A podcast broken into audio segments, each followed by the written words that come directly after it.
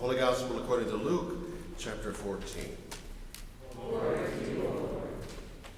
On one occasion, when Jesus was going to the house of a leader of the Pharisees to eat a meal on the Sabbath, they were watching him closely.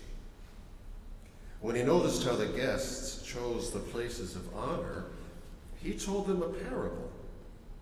When you are invited by someone to a wedding banquet, do not sit down at the place of honor in case someone more distinguished than you has been invited by your host, and the host, who invited both of you, may come and say to you, Give this person your place. And then, in disgrace, you would start to take the lowest place. But when you are invited, go and sit down at the lowest place, so that when your host comes, he may say to you, Friend, move up higher. Then you will be honored in the presence of all who sit at the table with you. For all who exalt themselves will be humbled, and those who humble themselves will be exalted. He said also to the one who had invited him, When you give a luncheon or a dinner, do not invite your friends or your brothers or your relatives or rich neighbors in case they may invite you in return and you would be repaid. But when you give a banquet, invite the poor, the crippled, the lame, and the blind, and you will be blessed because they cannot repay you, for you will be repaid at the resurrection of the righteous. The Gospel of the Lord. Praise, Praise to you, O Christ. Sisters and brothers, grace be unto you and peace from God our Father and from our Lord and Savior Jesus the Christ. Amen. Dear Miss Manners, husband and I have been invited to the wedding of a relative who has registered only with very expensive stores. We are older working people and we live on a tight budget. I was already stressing because we won't be able to attend. We can't afford airfare and hotels, much less missing work. Now I'm worried about the gift. Is it incorrect to send a gift from a store that isn't on the registry? Signed, wanting to do the right thing but stressed. Dear Wanting, as much as bridal magazines and department stores insist otherwise, registries are not mandatory. Even more shocking, presents are not mandatory either, particularly when one does not attend the wedding. Miss Manners is happy to inform you, therefore, that you do not have to send a present at all. If you are feeling generous, however, a small token of your choosing will not be frowned upon. Or it will, but you may politely ignore that part. Signed, Miss Manners. Dear Jesus, I was invited to a wedding banquet, and, well, frankly, I'm kind of a big deal. You can ask people, they'll all tell you that about me. So when I saw an open place at the head table, naturally I assumed it was for me. And I took it and took a sip from the crystal champagne flute I found there. I didn't realize that she had also been invited. And when she got there, they told me in front of everybody that I was in her seat. And so I had to move. What made things worse is they didn't make anybody else give up their seat for me, even though everybody knows that I really am a big deal. And so I ended up sitting at the very back of the room next to the kitchen doors with like third cousins and other losers and kitchen noises and for crying out loud plastic stemware. It was embarrassing. To whom should I properly register my complaint? And what should I do next time? Maybe just not go unless I have proper assurance that my proper status will be properly acknowledged? Signed, red faced, and irritated. Dear Red, when you are invited by someone to a wedding banquet, do not sit down at the place of honor in case someone more distinguished than you has been invited by your host. And the host who invited both of you may come and say to you, Give this person your place. And then in disgrace, you would start to take the lowest place. But when you are invited, go and sit down at the lowest place so that when your host comes, he may say to you, Friend, move up higher.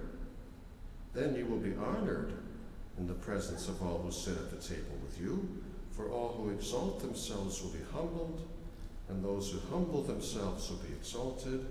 Signed, Jesus.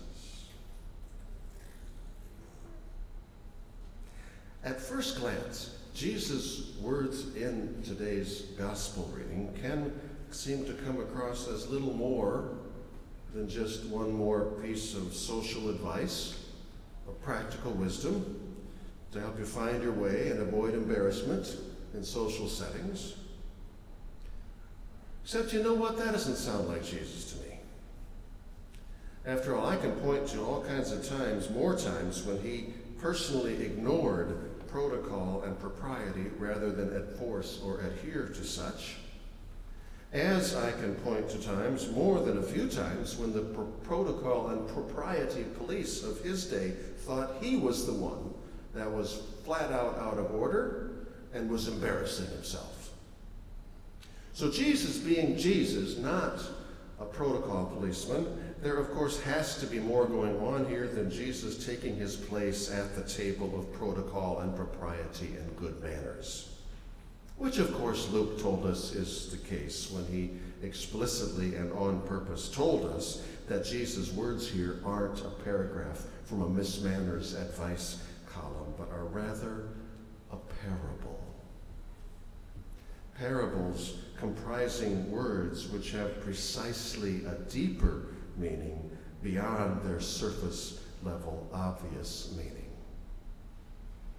The deeper meaning in this case being aimed most deeply not at the boorish unseemliness of people who are jostling for their position or status above others at a, in the eyes of a wedding reception host, but rather the smugly unseemly unrighteousness of people who are jostling for position and status above and beyond others in the eyes of God and who, in fact, are convinced that they've actually accomplished that. That is to say, that they, because of what they've done, or because of who they are, or because of who their parents and grandparents were, or because of how religious they were, or because of how successful they were, but above all, because of how very, very, very them they were.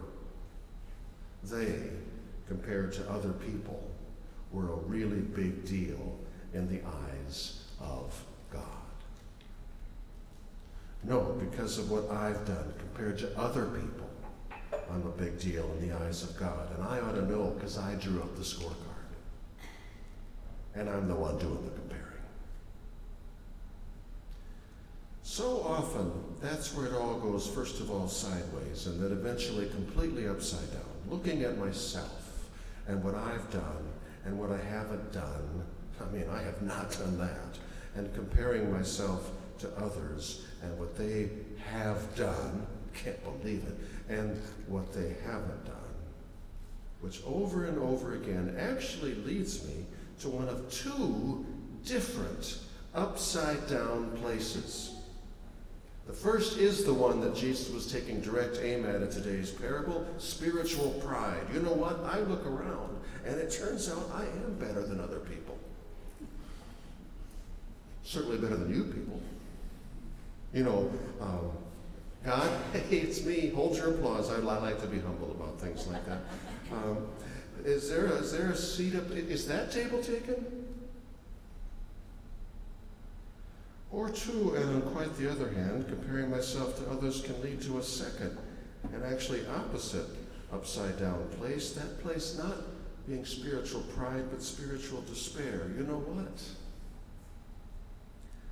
I can't do any of the things other people do. I mean, plus, wow, some of the things I have done. What if people knew there's no seat or table for somebody like me here? Here, my friends, on all sides of the comparisons people do and the upside down conclusions comparers inevitably come to, Here is the right side up, real deal, God wise.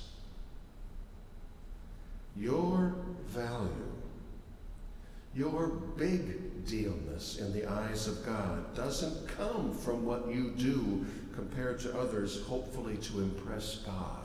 Your value, your big dealness in the eyes of God, it turns out, actually comes from God, not as a reward, but as a gift. And how dare I suggest that something so counterintuitively countercultural is true because I know the truth of the greatest person who's ever walked this earth and who actually did have and fully deserved the honored seat of all honored seats anywhere and for all time, that being the seat at the right hand of the Father at the wedding feast of forever, and who gave up his seat over and above all to stand down, to come down, and to be lifted up on a cross above and for all, so that all, and by all I mean including you, might know that by God, here and now and forever, you are oh so loved, and there is not a darn thing or a blessed thing either that you could ever do to be less or more loved than you already are. Because God's love isn't about the doing you do, it's a gift. It's just a flat out gift because that, people, in Christ, is the God we're dealing with here. What do you do when you get a gift? Well, surely you don't say, I should think so. I mean, man, I am I am me after. I'll give it here, you're late. Surely, too, you don't say, no, keep it. I, I gotta go, I gotta go and do everything I can. I, maybe, I don't know, eventually I'll be good enough and I'll come back and, and I could accept as a worthy recipient that gift you want to give me. No, no, no, no, no. No, surely when you get a gift, what you say is, thank you. God being God,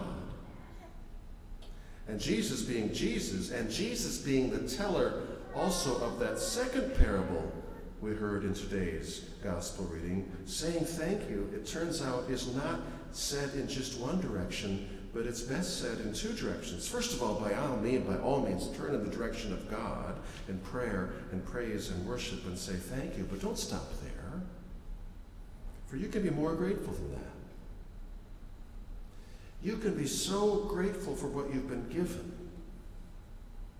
with no chance of paying it back that you turn to your neighbor to give without needing or expecting anything back.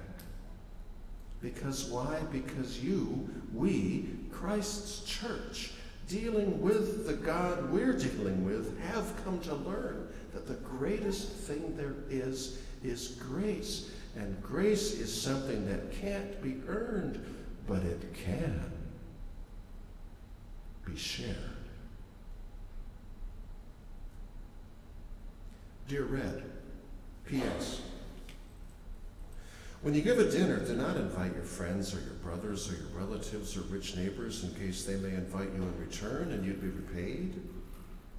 But when you give a banquet, invite the poor, the crippled, the lame, and the blind, and you'll be blessed because they cannot repay you. You'll be repaid at the resurrection of the righteous. The greatest thing there is is grace the absolute gift of the undeserved love of God. And when grace finally sinks in, not just into our minds, but also into our hearts, we are, we can't help it. We are humbled.